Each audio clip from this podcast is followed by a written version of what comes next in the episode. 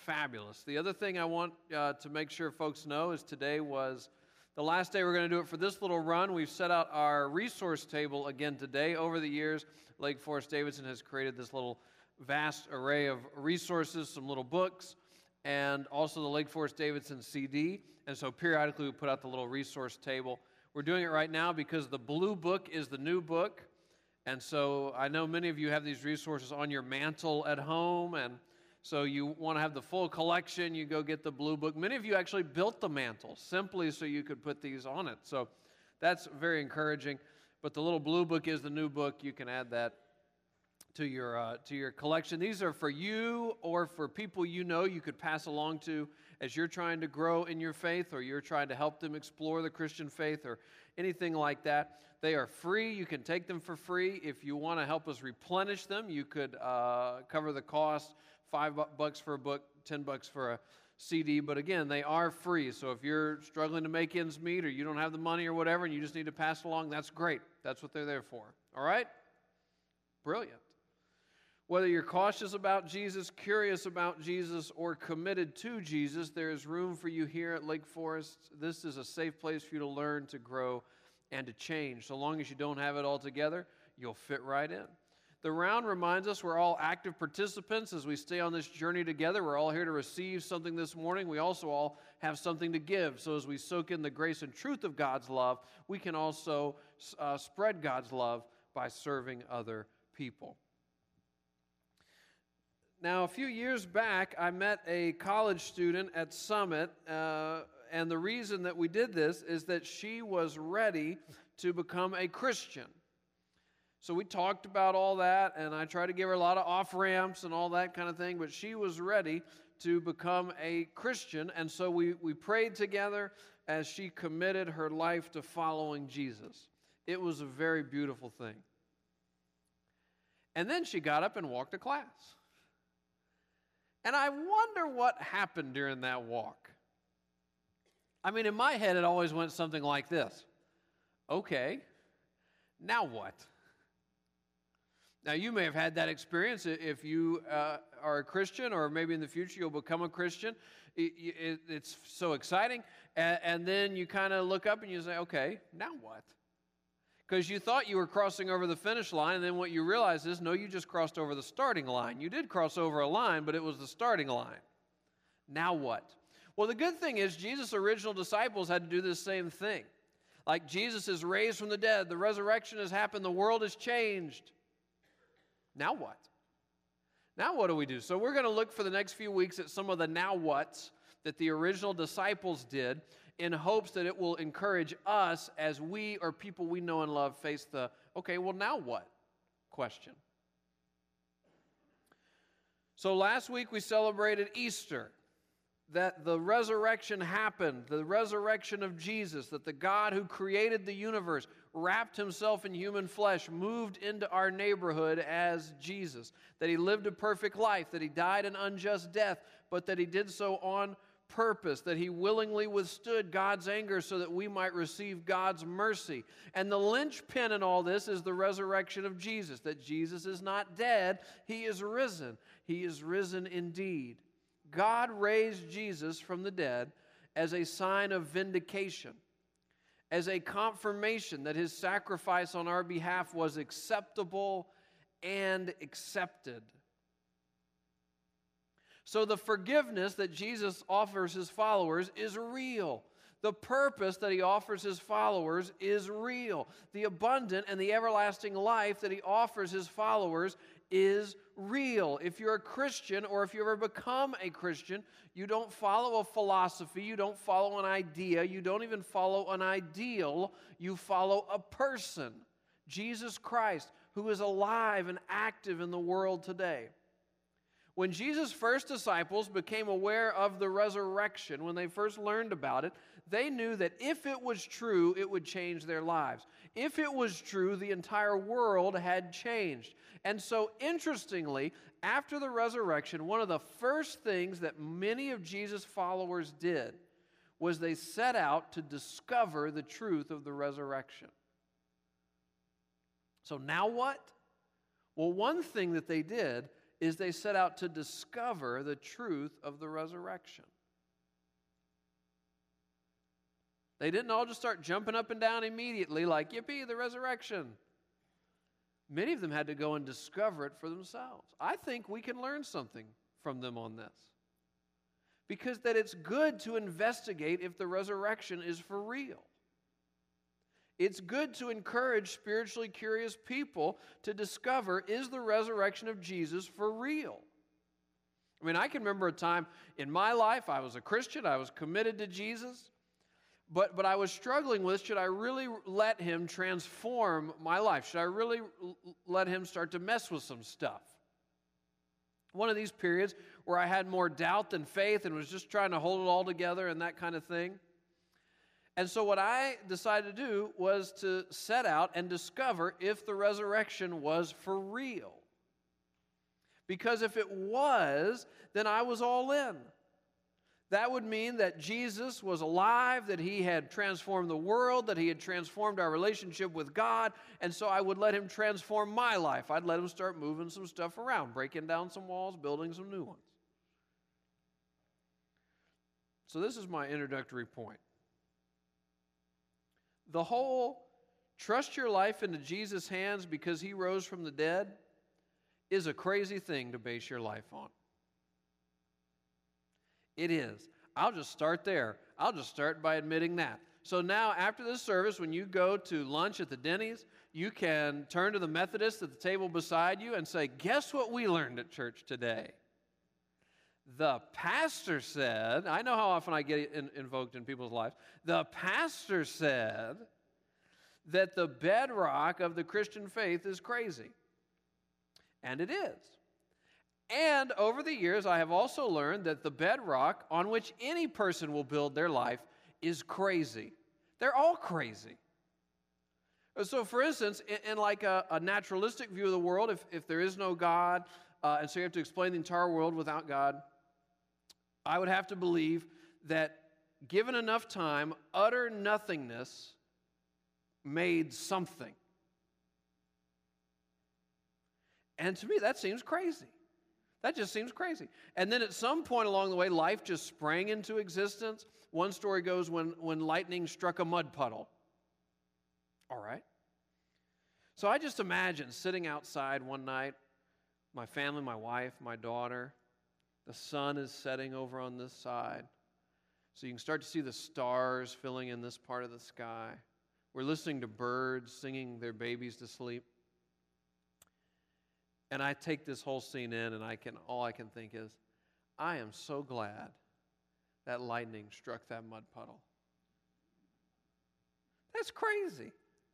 Like, where would a sense of beauty come from in that world? Like, what? There would be no necessary Darwinian mechanism by which the night sky would be beautiful. So, I'm not trying to be mean to anybody here. I'm trying to be mean to everybody here. And is to say, they're all crazy. Everything on which you can base your life is crazy. They all require a leap of faith. They all do. And my point is, I've become convinced following Jesus is the most sane of all the crazy options out there. The resurrection of Jesus is a crazy thing to believe, and I believe it. I think it's true.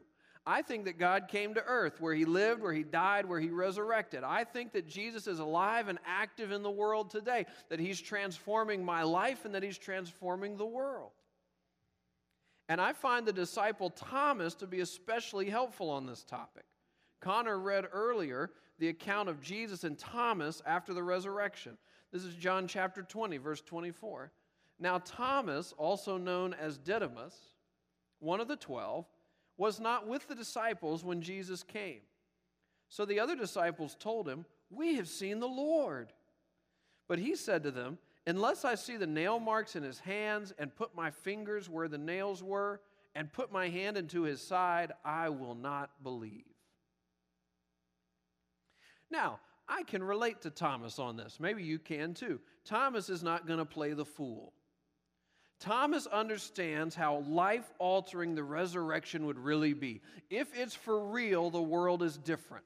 then Jesus is who he said he was. Jesus changed the world. Jesus can change my life. So Thomas is not going to take it at face value. Thomas wants to see some proof. Verse 26. A week later, his disciples were in the house again, and Thomas was with them. Though the doors were locked, Jesus came and stood among them and said, Peace be with you. Then he said to Thomas, Put your finger here. See my hands. Reach out your hand and put it in my side. Stop doubting and believe. Thomas said to him, My Lord and my God. So, this encounter reminds me of uh, something that happened in our church uh, a few years back. Uh, a person uh, approached one of our elders uh, with a question that was really burning in his mind, and the question was, How much money do I make? Now, I don't know why this was uh, important to him. Perhaps he had had some concerns, had driven by my mansion here in Davidson on 1,900 square feet of it, and had really, uh, or uh, more likely, he wanted to personally give me a bonus and was trying to figure out how many zeros to put on the check. You know, I'm not, I'm not sure exactly what the concern was, but this was a real concern. And so the uh, elder's response was something like, You know, I really don't know. But if it matters this much to you, I can find out. At which point the person said, Oh, you can? But never mind. So, what was the real issue? The real issue is Does the church have anything to hide? I want to make sure the church doesn't have anything to hide.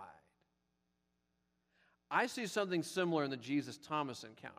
Because you remember, Thomas says, I'm not going to believe in the resurrection unless I see Jesus' hands. In fact, I need to put my finger through the hole in Jesus' hand before I'll believe in the resurrection.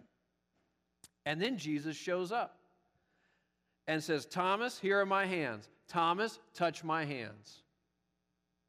But an interesting little detail is that the Bible never says that Thomas touches Jesus' hands. Now, maybe he did, and John just forgot to include it.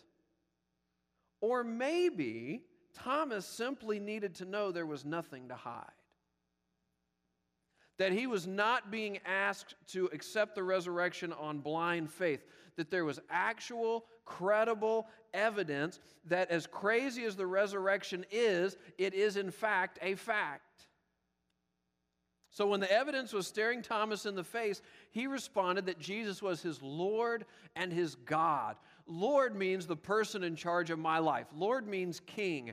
In that era, it was common to say that the emperor was Lord, right? The emperor was in charge. But Thomas doesn't say that. Thomas says that Jesus is Lord. Jesus is the one in charge of my life. So that if you or I were to able, ever say Jesus is Lord, we are saying Jesus is in charge of my life.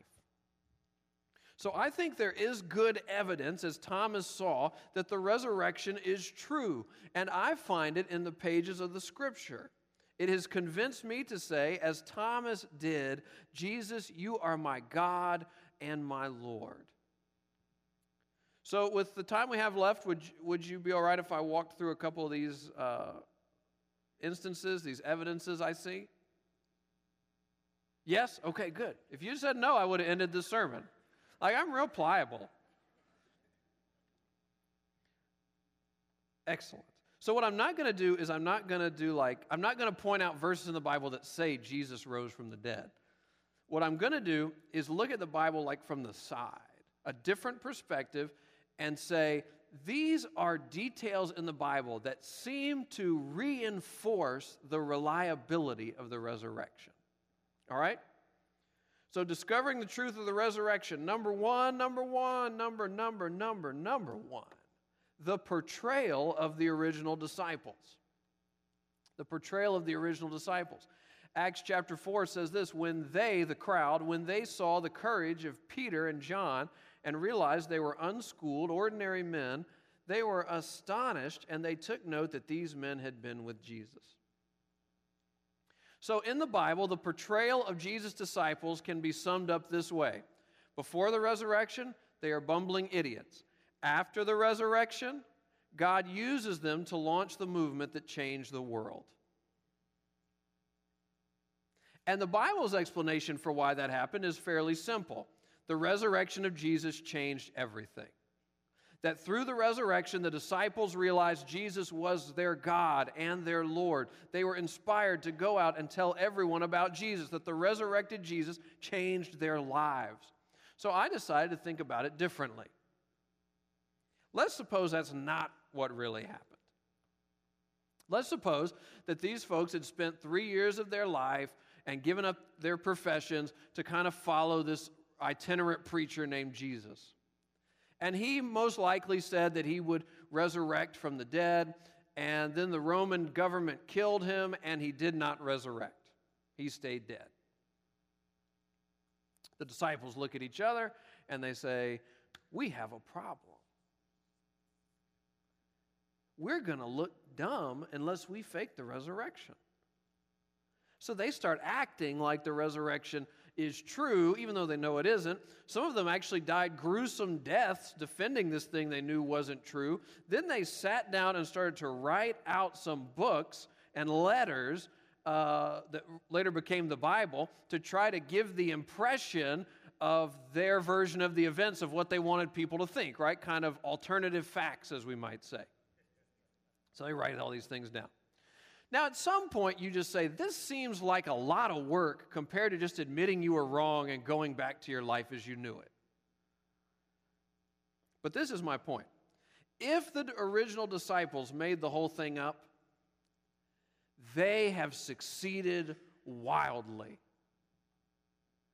They managed to launch the movement throughout all of human history least constrained by culture and geography. All enduring movements, except one, which is Christianity, all enduring movements, including religions and secularism, are pretty constrained by certain cultures and certain geographies. Christianity being the lone exception. So, if the resurrection is a hoax, the original disciples were cunning enough to mastermind the most dynamic movement of people in human history out of a lie. At the same time, they allowed themselves to be portrayed as bumbling idiots, and they went out of their way to speak well of Jesus, who is the guy who led them astray in the first place. So, that little thing I just outlined, masterminds who started the most dynamic movement of people throughout all human history, while allowing themselves to be portrayed as bumbling fools who spoke well of Jesus, the guy who made them give up their lives for something that turned out to not happen. That would require the disciples to have a personality that I have never met in any person ever. I've known people who could mastermind movements to take over the world, and they were very careful how they were portrayed. And they did not let other people be portrayed or exalted above them. Think about the people in our world today. I've also known bumbling fools who had no shot of taking over the world. Not at this church, of course, but you know, other places. So the, the more I thought about this, the more it just seemed to me that the Bible's face value explanation of what happened actually made more sense than the conspiracy theories I could cook up. The disciples were changed because they had encountered the resurrected Jesus. Okay, number two. This is my favorite one. Women find the empty tomb. Women find the empty tomb. Again, if we take Jesus' resurrection to be a hoax that was part of this elaborate cover up by the original disciples, we have to view the Bible a little bit differently. The Bible is trying to be this clever cover up that obscures the truth.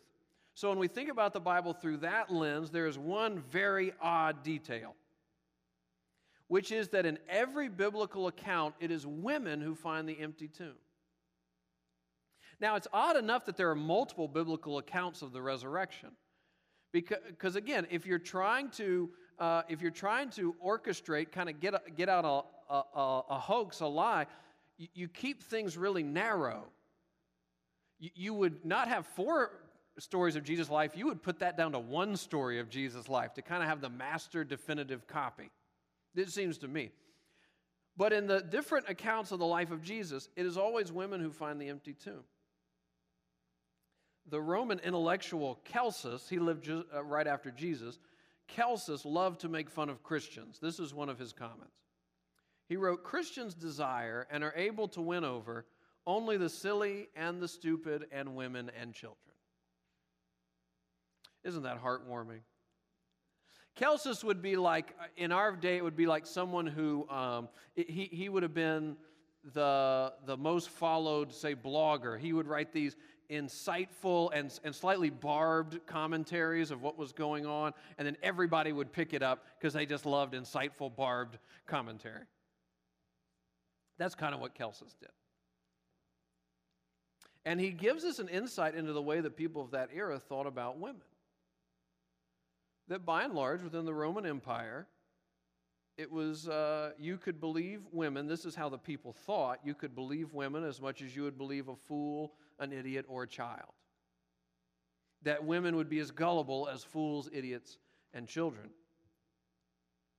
So, why in the world, if you're the disciples, these geniuses perpetrating the most successful hoax in all of human history, why in the world would you have the reliability, the trustworthiness of the resurrection depend upon the testimony of women? As I thought about it, it seemed to me the reason the Bible said women found the empty tomb is because that's actually what happened that these women who followed Jesus were the first to discover the truth of the resurrection. And then that through the resurrection of Jesus, God was actually undoing the effects of human sinfulness. That God was lifting up an entire group of people who had been pushed low throughout much of history and did so by making them the first messengers that He is risen, that the world has changed. As crazy as that sounded, it was far more sane than any other thing I could think of. And yet again, the resurrection was the sanest of all the crazy options. Okay, number three, Paul's transformation. Paul's transformation. Paul is the gentleman who wrote most of what we call the New Testament. And we learn from Paul's own writings that Paul was being fast tracked into the anti Christian crusade of his time. He was actually first known for how he silenced people who were wanting to say that Jesus was resurrected. Then he became one of the most influential Christians. So, what happened to Paul? I mean, the, the, modern example would be let's say that you have a kid whose lifelong dream is to play basketball for UNC. Has the jerseys, has the memorabilia, has the posters, and then one day, UNC offers her a full scholarship to play basketball. And she says, You know what? No, thank you. I've decided to walk on at Davidson. Yes, we would say. Now, if you read a story like that in the paper, what would your initial reaction be? Do people read papers anymore? This is a historical example now I'm offering. Let's say you heard about it around town. You heard about this story around town. What would you say? You would say something like, Wow, something must have changed. I wonder what changed. That's what people were saying about Paul during his era. He went from being a famous persecutor of Christians to a Christian. So when you hear about that, you say, Well, what happened? Some big change must have happened in that person's life. And then Paul, in his own writings, wrote this 1 Corinthians 15, verse 14. If Christ has not been raised, our preaching is useless, and so is your faith. So clearly, something big changed for Paul. And then he writes this bold statement that if Jesus, without Jesus' resurrection, there's no reason to be a Christian.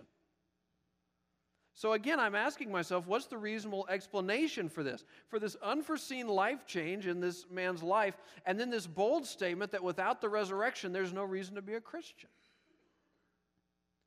The Bible's explanation for that is that Paul encountered the resurrected Jesus. And as crazy as that sounds, it yet again seemed to be the most reasonable of the crazy options. And then number four. Number four, number four. Number, number, number, number. And finally, four, life change in our time. Life change in our time. I could say this of myself. I could say this of many of you here in our congregation, could say this of many friends that I've had. Faith in Jesus Christ changes people. It changes people. It has changed me. It is changing me. And not in the way that an idea changes people, or an ideal changes people, or a philosophy changes people, but in the way that a relationship changes people. You think about how the relationships in your life with other people, the way that they change you and shape you. You're not the same person you were before you had those relationships. Same thing I see in the lives of people who live by faith in Jesus. The Bible's explanation of this is that life change, that the change, life change you and I see, is because we are not encountering an idea or a philosophy in Jesus. When we commit ourselves to Jesus, we are entering into a relationship a relationship with someone who is not dead, who is risen, who is risen indeed, who is alive and active in the world and wants to be active in your life. He wants to transform you. He wants to transform me, just as He transformed His original disciples, just as He transformed Paul. And He wants to give you a mission, just like He gave to the women at the tomb. He wants to give you a mission of telling people that there is hope. Whatever you are going through today, there is hope. There is boundless hope. Come with me and encounter the resurrected Jesus. Come and say, as Thomas did, that Jesus, you are my God and my Lord. You are the one who's in control of my life, in charge of my life. So, in the end, I sort of came to the conclusion. Now, again, this I, am trying to distill this so that it's a sermon. This was this happened over years. But at the, at, towards the tail end of it, came to the conclusion the Bible has nothing to hide. The Bible is not trying to hide anything. The, what the Bible actually says is far more interesting than all the conspiracy theories about it. And much like Jesus said to Thomas, Here are my hands, look at my hands. The Bible is saying, Here's what happened. It's crazy and it's true. And so John chapter 20 concludes by saying, But these, these biblical accounts, are written that you may believe that Jesus is the Messiah, the Son of God, and that by believing you may have life in his name. That's what Jesus offers us. Jesus offers us life. He rose from death into life so that you and I could live abundant lives on this earth and then into the life everlasting. Now, you don't have to turn your brain off to follow Jesus. Because Jesus is trying to lead you into life a life that is good, a life that is beautiful, and ultimately a life that is rooted in what is true. So you don't have to turn your brain off to follow Jesus. Let me wrap up with this question Do you believe that the resurrection is true? What difference does it make in your life? Do you believe that the resurrection is true? What difference does it make in your life? Now, if you're at a place today where you would say your initial answer, Do you believe the resurrection is true? No, I don't. I would say you're in good company. Because most of Jesus' earlier, earliest disciples, that would have been their first answer too. And then what they did was they set out to explore, to investigate, to see for themselves is the resurrection for real? And when they decided that it was, it changed their lives. So I told you earlier about meeting the student at uh, Summit and her committing herself to Jesus, becoming a Christian. This is the email she sent me before we had that meeting. This was the email before. I've been trying to figure things out for a while now. On one hand, I am innately skeptical and resistant to any kind of trust slash faith.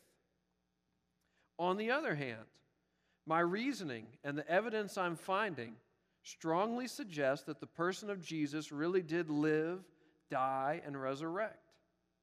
I have other unresolved doubts, but the overall truth of Christianity seems to depend on this. This tension feels unshakable. No matter how much I intellectually embrace this truth, I am left unchanged. So, the discussion that we had was that it's really not about winning an argument, it's really not even about settling an argument. It's about getting to the place where both your heart and your mind are eager to say, Jesus, you are my God and my Lord.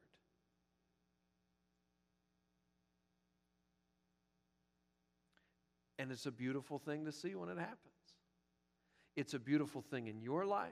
It's a beautiful thing in the life of one more person who trusts you to be their spiritual guide. The disciples did a lot of other now what's in the early days after Jesus' resurrection. We'll look at a few more in the weeks ahead. But I just think it's fascinating and sometimes something at least I overlook. One of the very first things the original disciples did after the resurrection, they set out to determine for themselves if the resurrection was for real. And once they were convinced it was, it changed their lives. Let's pray together.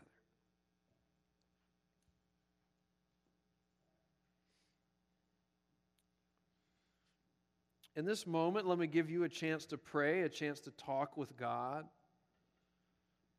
about whatever it is He's stirring in your heart or in your mind. It's so fascinating that often we think of Thomas as the doubter. We think of Thomas as the one who had all the questions. And yet, from the passage we studied today, He's also remembered as the one who spoke in faith and said, My Lord and my God. There is room for doubters to be people of faith. There is room for Thomases to kneel before God's throne and to be God's children with whatever God is stirring in your heart or mind, just talk to God.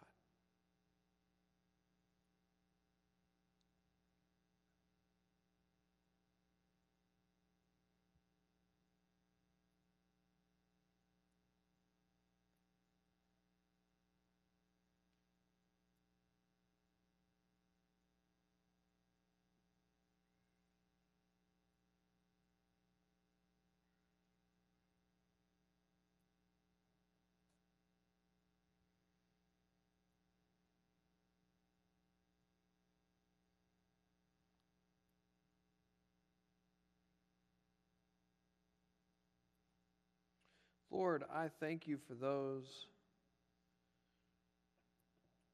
who just have a simple faith. I don't mean that in any negative way, I mean it in the best way possible. Just a simple faith. And these questions don't even register. I thank you for those in our church and, and throughout the world who, whose faith is, is just a beautiful thing to see. And upon hearing of who you were, they were immediately drawn to you and have never looked back or questioned it. Lord, I also thank you for those in our church family and throughout the world who struggle with these questions, who, who need to know, who, who often feel like they have more uh, doubt than faith. Thank you that there's room in your family for all kinds of people. So, Lord, today, many of us may just need to make Thomas's words our words and say that, Jesus, you are my God and my Lord. Our heart says that, our mind says that. You are our God and our Lord.